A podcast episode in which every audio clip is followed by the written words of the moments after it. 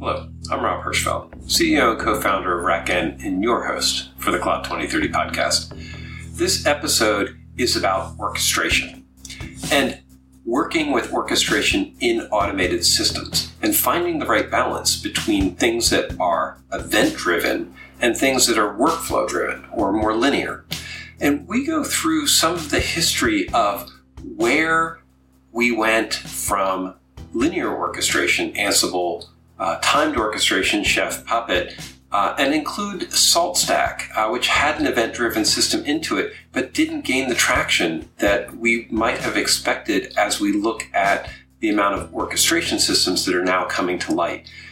And in this conversation, we really have a very effective discussion about the balance between when you orchestrate and when you want to do workflow and linear transactions and, and how to find that sweet spot. Uh, and spoiler, one of the things that we've uh, determined is there aren't a lot of tools that hit that sweet spot. And I think if you listen carefully, you'll see why.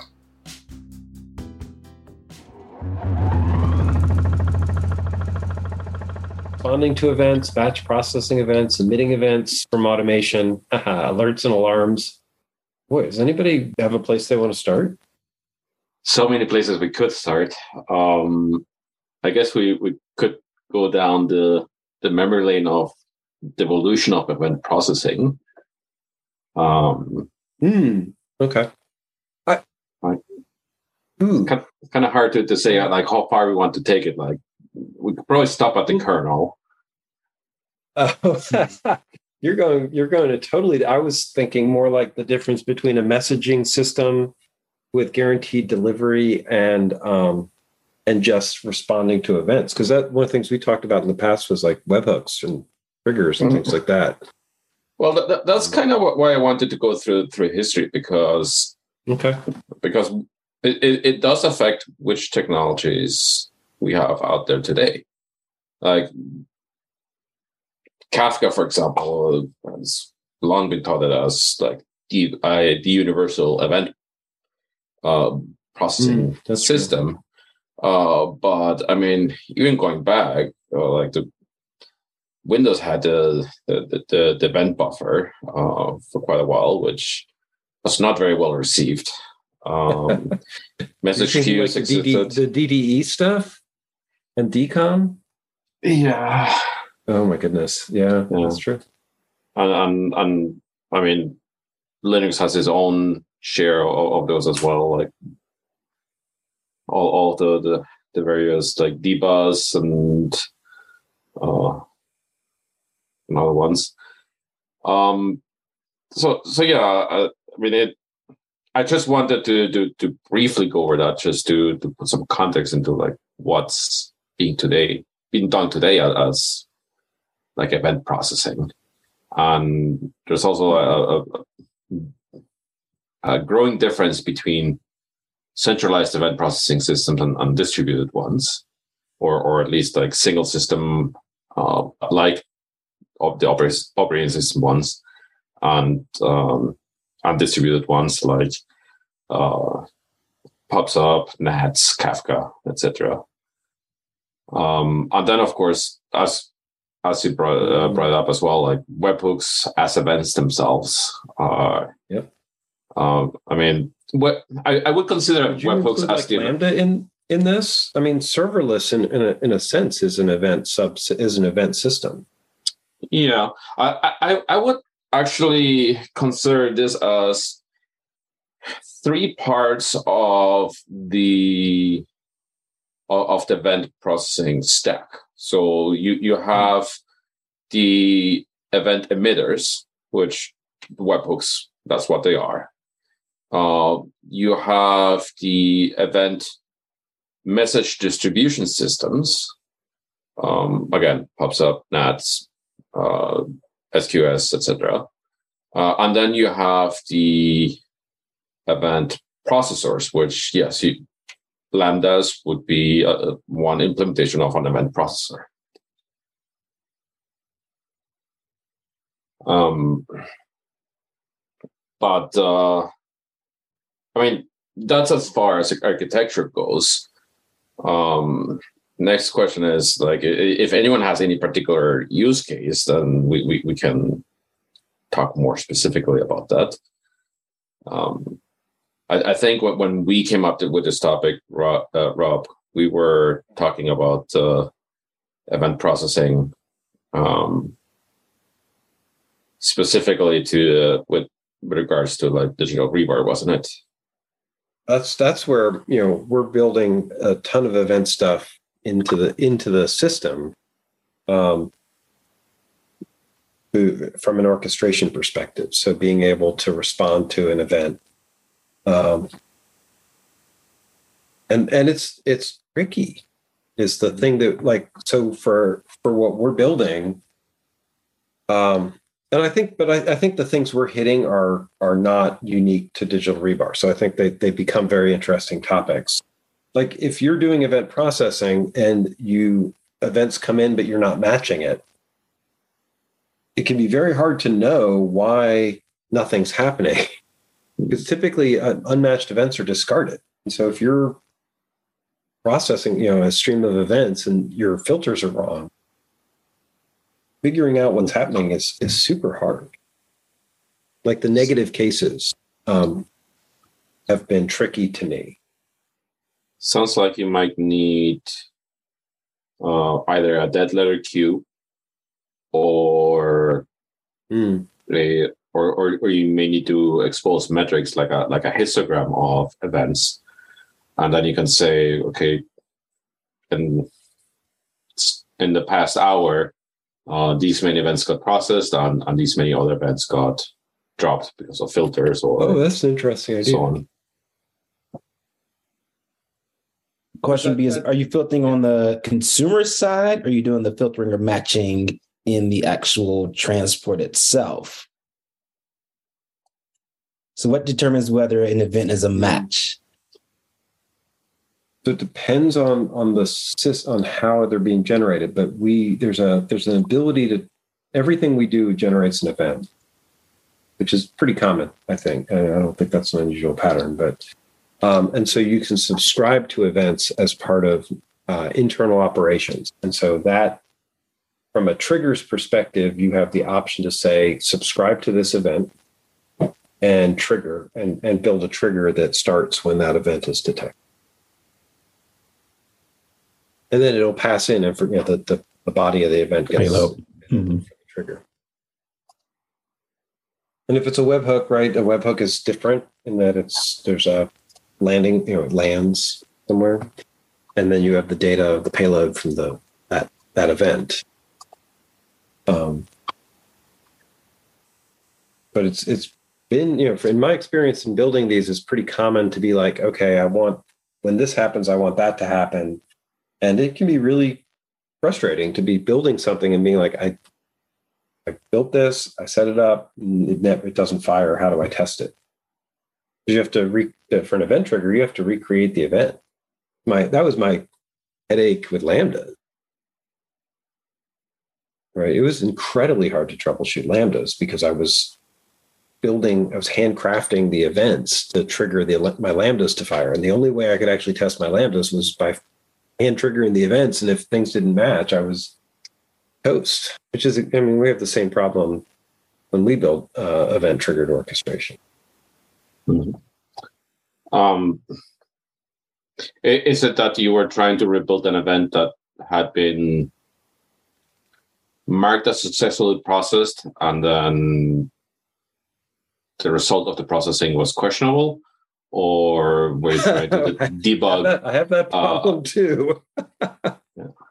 but, but because, I mean, ultimately, there's uh, there's a difference between that and, and, let's say a process that had or or, or a, an event processor that failed to process an, an, an event in which case that's I mean the the, the simplistic implement the solution to that is to use a, a message queue and then only uh, acknowledge having received the event once you've successfully processed it uh, on the other hand, it, that also means that if you have a malformed event, then your message queue is stuck. Well, I, I actually think of messaging as different than events. Like an event is just a stream of stuff happening. There's no expectation that somebody's listening to it. Usually, I think of messages as, and I, I know there's a there's a they, there's a huge gray zone with this. Um, and maybe that's the challenge is if you're using a, a message queue system to what and flooding it with events um, I, I don't know how I feel about that. Maybe it's handy because you can rewind and say, okay, I need to know these events happen, but you also always end up with the problem of, oh, this is an hour old event. Please don't, you know, I don't want you to process it. Yeah, I mean, and that's where where a dead letter queue comes in handy, and that um, like the first thing that that uh, that the event processor does when, when it consumes uh, a, message from the message queue is say, is this still within valid parameters? So, um, for example, if, if it's an older event, then say like, okay, put in the dead letter queue and, just say like, okay, I'm not processing this, uh, but you're still keeping it just to, to verify that it hasn't been processed. Or if it's an event that um, let's say the message is malformed, again, dead letter queue, let, let someone deal with it. And then you alert on, on the dead letter queue being non-empty so that you can actually review what's going on there. Um, isn't isn't that part of the Kafka architecture? Kafka things I've seen have had queuing, letter queue, you know, that type of, queue bucket, dead letter queue pattern. Um, I, have I've never used it specifically in the context of Kafka, but but yes, it, it's it, it's a common paradigm. You know, the, the first time I, I, I came across it was uh, when I was working with Log, Logstash, uh, actually, um, parsing logs in, in, in into metrics before I, I picked up Prometheus, uh, and, and, yeah, I, so at some point you you got because of the nature of logs, you, are going to have a message that is unparsable. So, um, if you want to figure out why uh, something wasn't parsed, you need a dead letter queue. Um, but I mean, that's of course assuming that like you need to handle every event, or at least acknowledge that that you try to handle every event. Uh, if it's just more of a fire hose kind of thing, and and, you, and, and there's a lot of noise in there. Um, mm. I mean, you, you could put a pre-filter in there before you put it into your message queue so that if ultimately what goes into the queue is anything that you want to be able to handle. Um, there's also the question of whether you need certain uh, certain ordering uh, guarantees uh, for the events. Like, does event A need to be handled for event B if it was emitted before B? An interesting. So, one of the things that you're making me realize in this is there's an assumption of the expense of the processing overhead for the event. Like some of some of what you're describing if you know our expectation is that like we have a fairly heavyweight um you know cost for processing an event. Like we're not i'm not expecting to have a flood of events coming through and filter them in the processing phase. I'm expecting the filters will be done in you know that you'll filter the you'll fil- you'll filter out the events. It's like if you were doing a kafka system you wouldn't just dump everything into processing. You would only want pro you'd only for us you'd only process things that you care about. I'm assuming like even lambda is the same thing. If you're not going to want to spin up a lambda on every every event um that charge you for that. Uh, well, it, it, it depends on on the nature of the event and on on, on the frequency.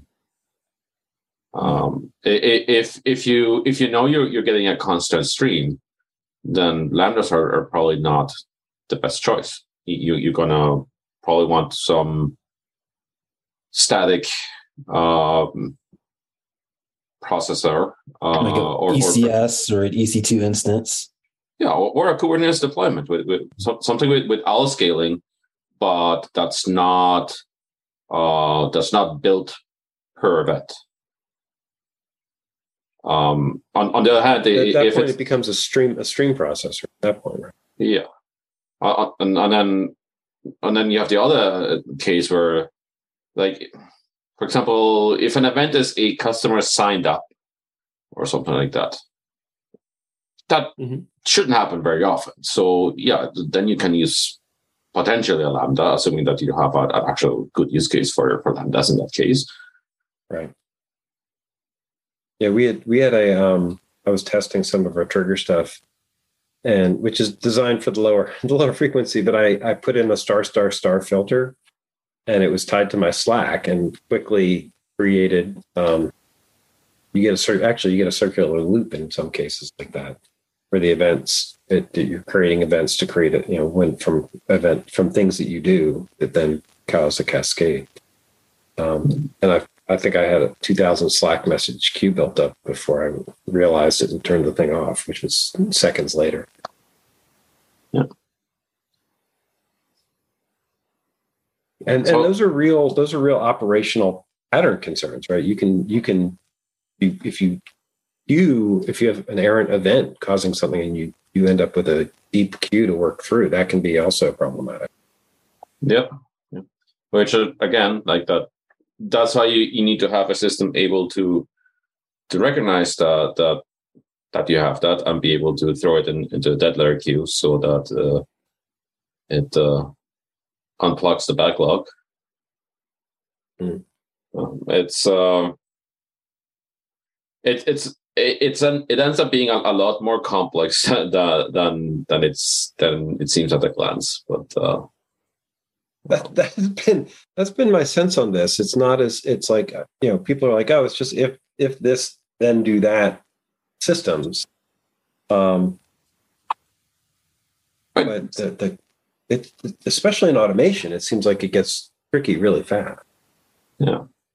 I mean, it's simplistically, yes. So like, if this, then then do that. Um, um, that's. I mean, that, I mean, speaking of if this, then do that.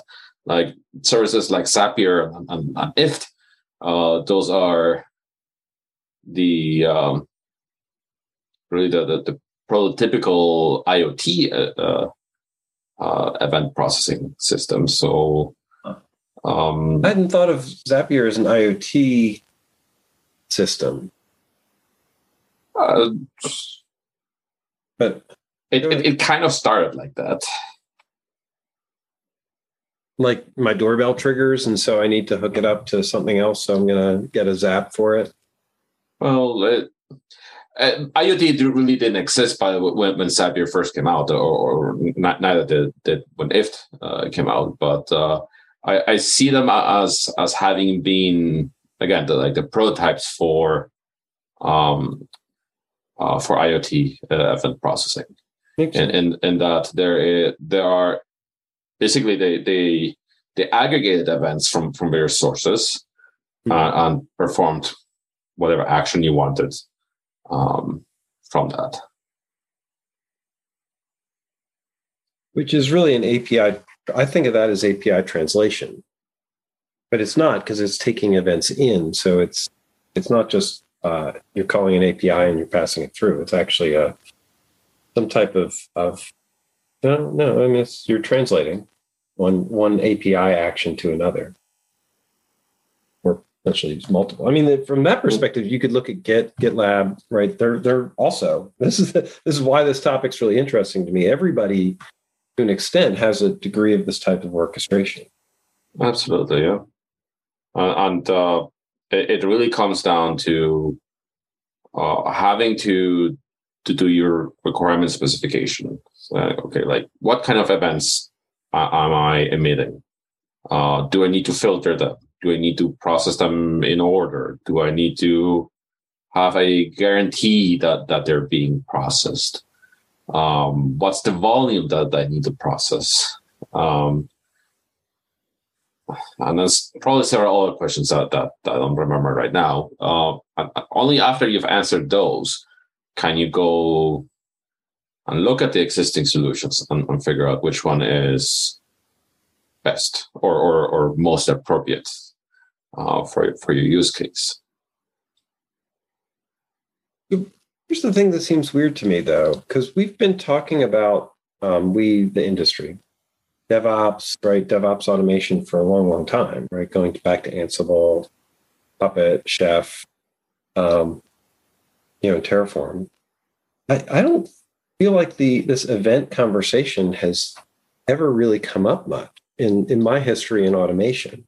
So Salt had it. That was one of the really interesting things. Salt Stack Mm. had was a, I think it was Beacon is what they called it.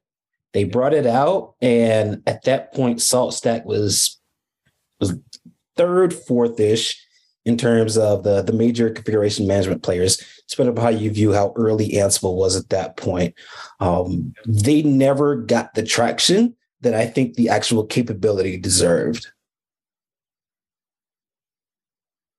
I agree. I agree strongly with you on that. Why? Why do you think that that happened? Well, I mean, that it- rea- that whole reactor. Yeah, reactor. yeah. power. if you look at the the space even from an operations perspective it's still still in many ways very much devoid of a solution that addresses that from an operations centric perspective um, Stackstorm is the one I'm most close close to. Yeah. with the idea of self-healing data center and all these constructs the the major aspect is that it's very reliant upon content. Um, with you look at the solutions like a Zapier and some of the others, they've already got the the built-in curated aspects of, hey, you want to process this event, then you can do this with that the downstream API, whether it's like post it to Slack or push it to a, an Excel spreadsheet, whatever it might be. Um, that that's the challenge that most of those players face, which is why when you look at even right now in comparison between an Ansible, Chef, and a Puppet, the route that Ansible has really leaned into heavily is the development of content. Um, enterprise organizations, especially, I mean, those are the ones that I deal most with.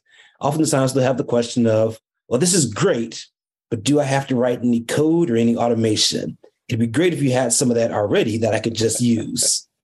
That's the challenge you, you run into all the time. And, And- and and it that's- is Go ahead, Klaus. it it is also tempered by um by security that then, then coming and saying like do you trust this content like do i trust this ansible galaxy playbook here But, um, Yeah. most cases maybe then Yeah, which is which is why Ansible started pushing the uh, the partner certified content, or technically Red Hat, as a, a, a value add. Yeah. I, I, it, it was a great decision on like they, they needed that Yeah. But I, I think also Uh, again, like it, going back to the topic, like uh, the event processing, I, I think what what made Ansible so popular is that Ansible didn't intend or it di- di- didn't didn't um, didn't position itself as a full event processing pipeline. It, it if anything, it, it it positioned itself more as an event processor. Like you you you something happens you run an ansible playbook. How you how you trigger the, the ansible playbook that is then is left up to up to you. Uh, and that gave the ansible users the freedom to plug it into all of their existing systems including ci pipelines. Well, it, it it put the onus back on the operator to make a decision as, as to when. Yeah. Um, but I, you know, and then they built Control or Tower, whatever name you want to defer to them on. Now Ansible automation platform, Ah, Ansible automation platform. That just rolls off the tongue. Oh goodness. Um, AAP. and uh right which which has some orchestration i mean it has a degree of orchestration in it for ansible um but i don't see them talking about it as an orchestrator like the terraform orchestrators you know say they're orchestrator which i I'm, not sure that that definition includes like like the the ansible uh, I- not, i'm not going to remember it um, the automation platform runs Ansible. It is an orchestrator because you got to start the Ansible and then run the Ansible and then query the results. Terraform orchestrators are running Terraform on demand on some queue. They're, are those do those classify as orchestrators?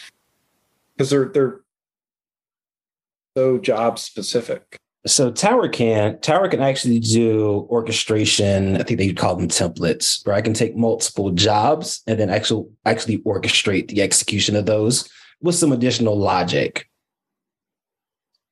Yeah, uh, the, the the question I guess is whether the the tools that uh, that position themselves as Terraform orchestrators are able to handle inventory or not. I, I think that that's what, for me, what what what makes Ansible an orchestrator is the ability to say, I have this event which applies to this inventory of hosts and runs and then runs this playbook. Um, with Terraform, I mean Atlantis, yeah, has it because it, it has this inventory of, of, of Atlantis plans uh, and that applies to, to certain hosts. Um, where, where it gets a bit muddy is that Terraform itself provisions the host. So, so in, in many cases, um, like the, the, the Terraform plan itself is the inventory.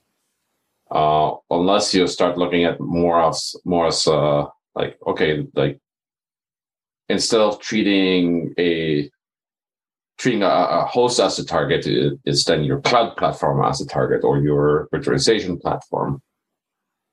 Um, so it's it's a bit of a gray zone, I think.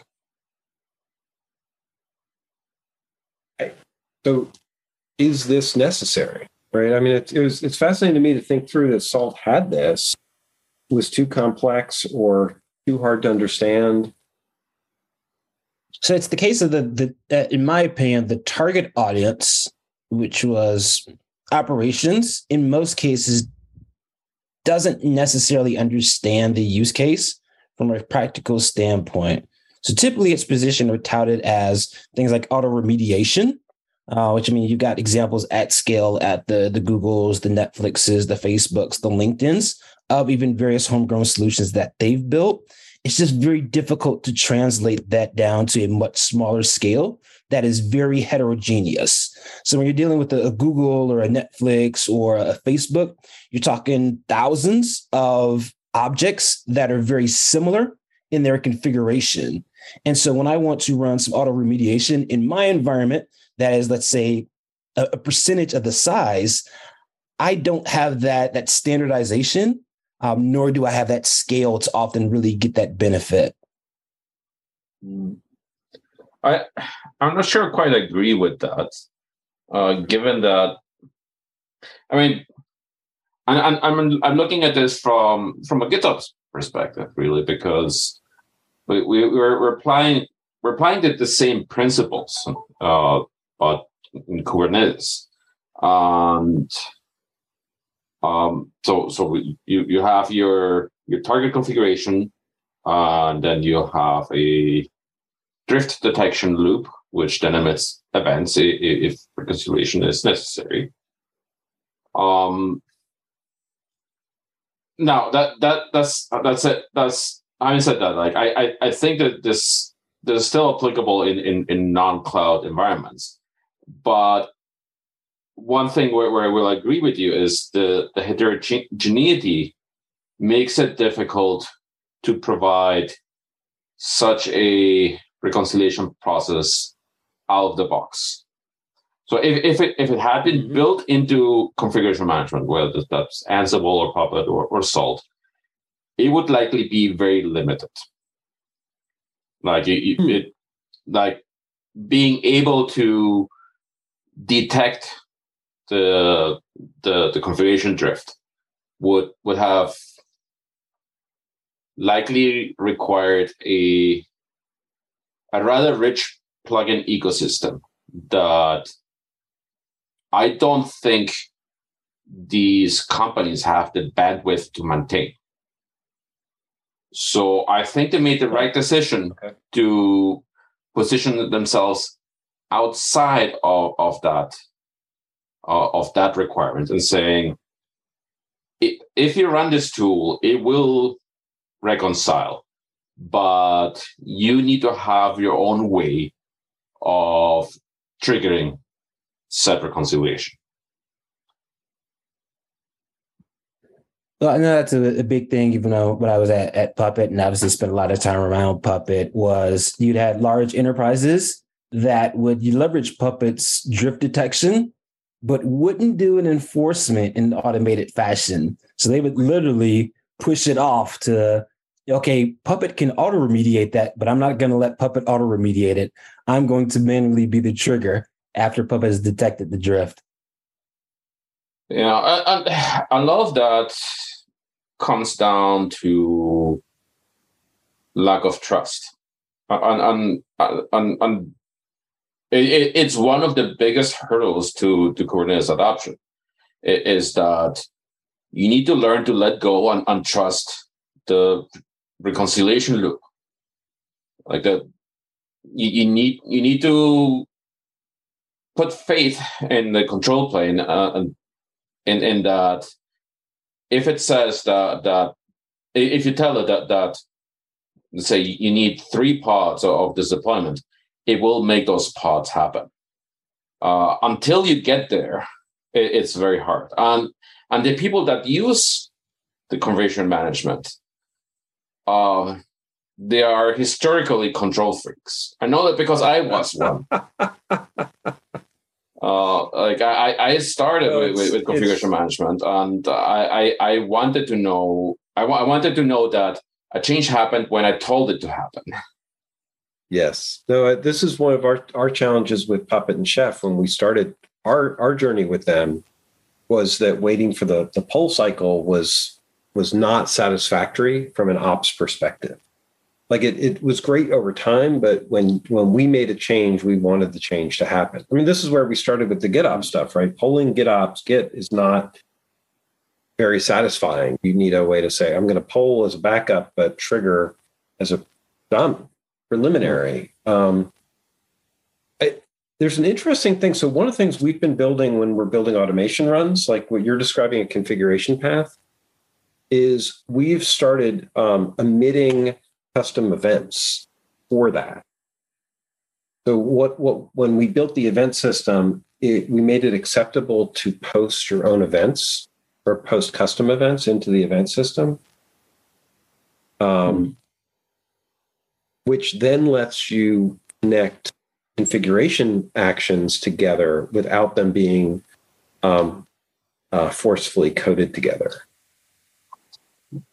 Like this is you're you're you're hitting on like this core balancing act that that I feel like I've been treading in automation design for for a decade, which is simple linear is essential to operators, you know, mentality, control, um, transparency, like understandability of the system, is, I think, Martez, where where Salt broke down is that it's really scary for an operator to push something and have it, you know, sort of trigger a whole bunch of stuff, maybe, but they have to then understand what's happening. Um, but at the same time, if you don't do that, then you end up with, um, you know, either your hard code. This was this is actually a dilemma we hit. So I have a Terraform drift detector um, that you can run, but if that the first pass of that we hard coded an alert. Anytime it detected drift, it created an alert, and that alert was the you know, and then you could trigger off the alert downstream from that. But if you didn't want the alerts, you had to turn off the trigger. You have to turn off the the whole uh, drift detector. And so we move that back into creating a custom event. And so when it detects drift, it it says, "Hey, here's an event. I detect a drift." Gives you all the details about it. And then there's another another thing that says, "Okay, when I see this event, I create an alert." You can turn off the alerts, but the system's still emitting the events. And so if I wanted to do remediation actions, all I'd have to do is listen for the event, and I can start building up my logic. I don't want to put either into the into the base stuff. That makes sense. Um, I just feel like I just ranted for a little while.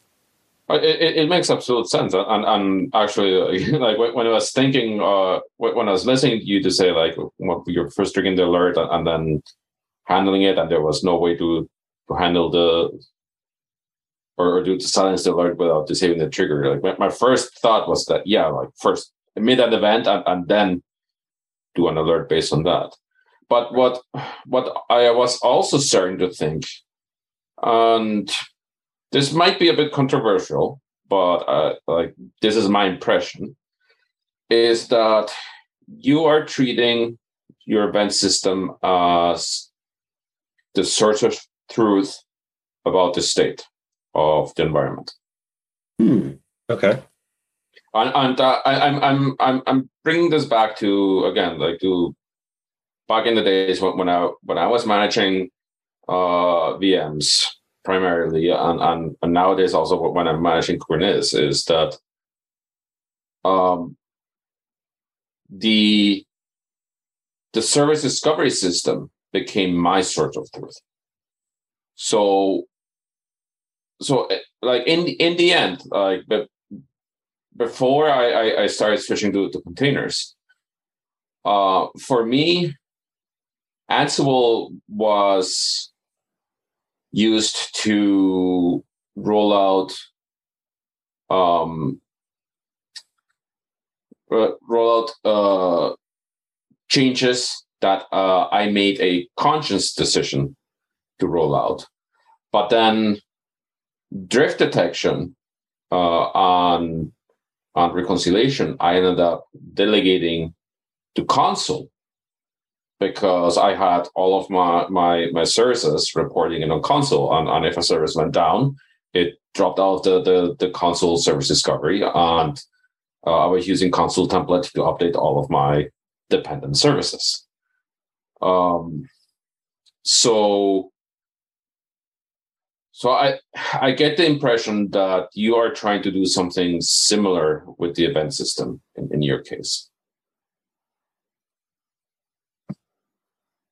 Hmm.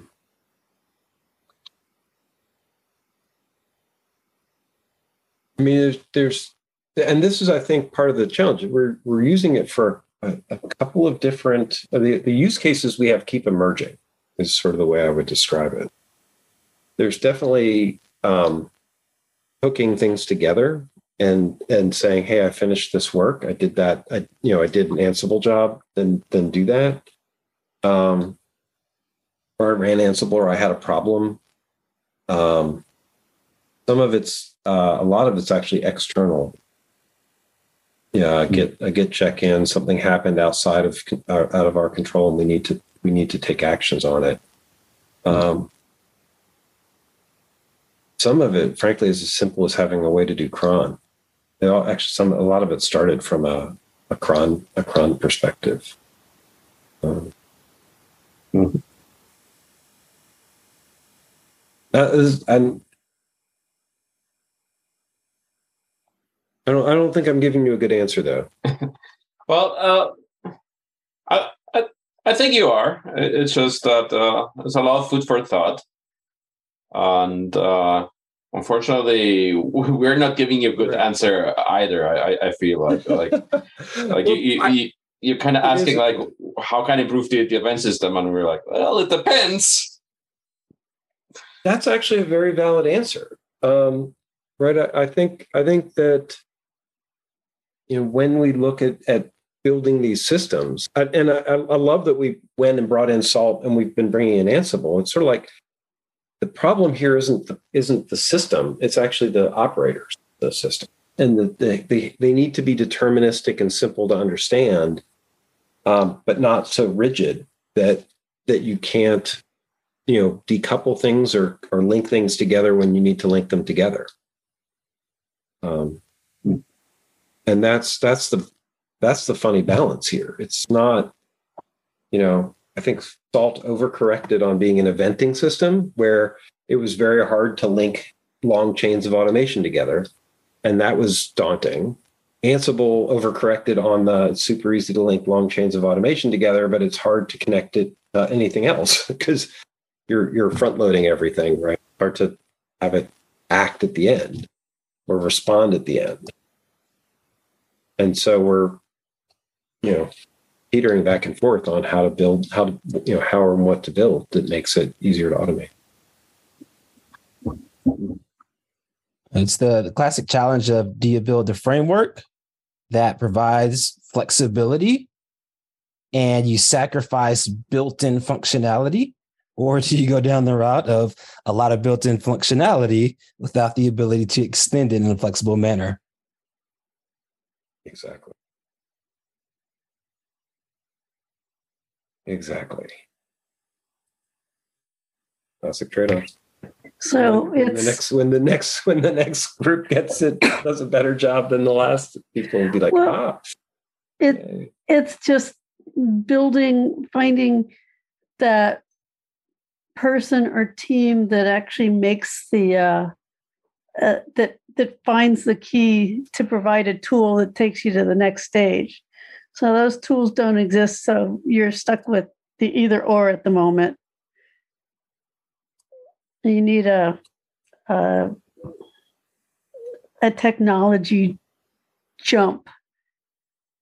And you just need someone who has a who has enough experience. This is where the senior folks come in handy enough experience with enough of a slightly different perspective to figure out how to tie them together and and get to that next stage.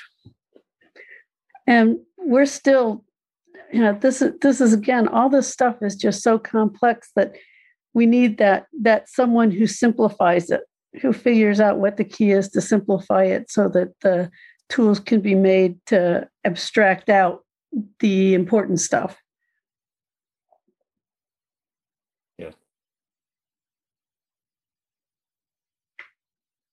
Indeed. i i hear your struggles and literally it's like wow i feel so so far behind in lots of ways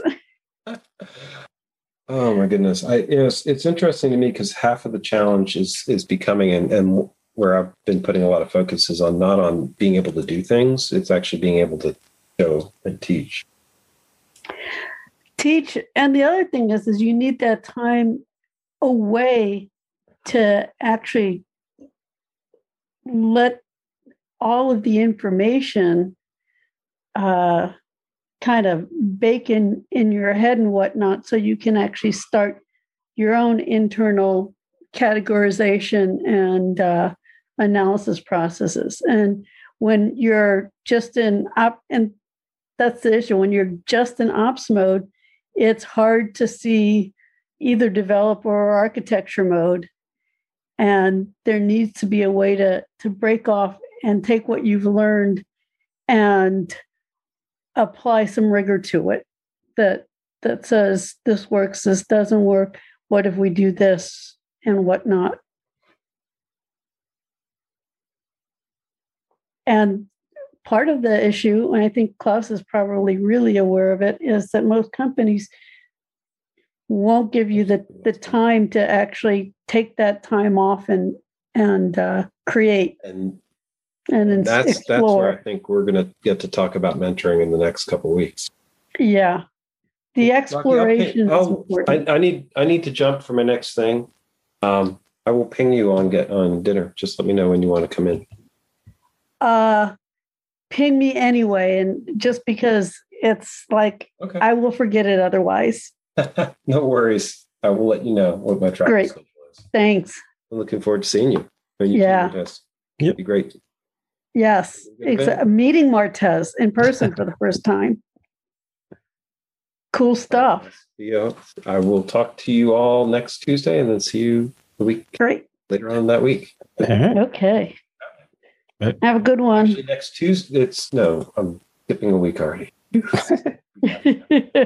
Bye. Yeah, I'm not that fast. Thank goodness. All right. Yeah.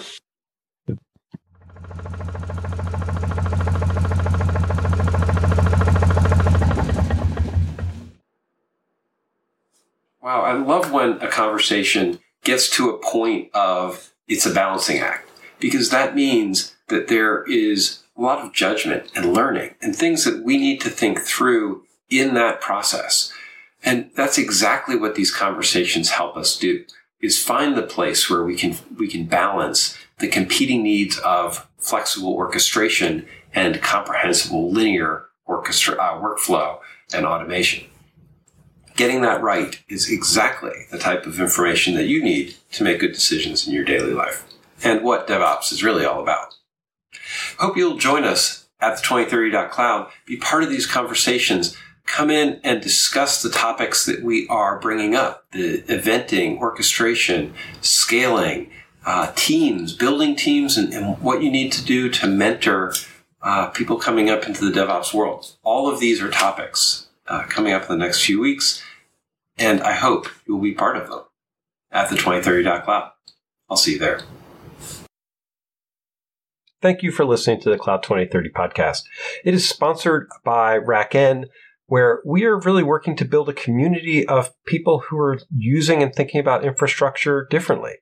Because that's what RackN does. We write software that helps put uh, operators back in control of distributed infrastructure, really thinking about how things should be run and building software that makes that possible. If this is interesting to you, uh, please try out the software. We would love to get your opinion and, and, and hear how you think this could transform infrastructure more broadly, or just keep enjoying the podcast and coming to the uh, discussions and you know laying out your thoughts and how you see the future unfolding. It's all part of building a better infrastructure operations community. Thank you.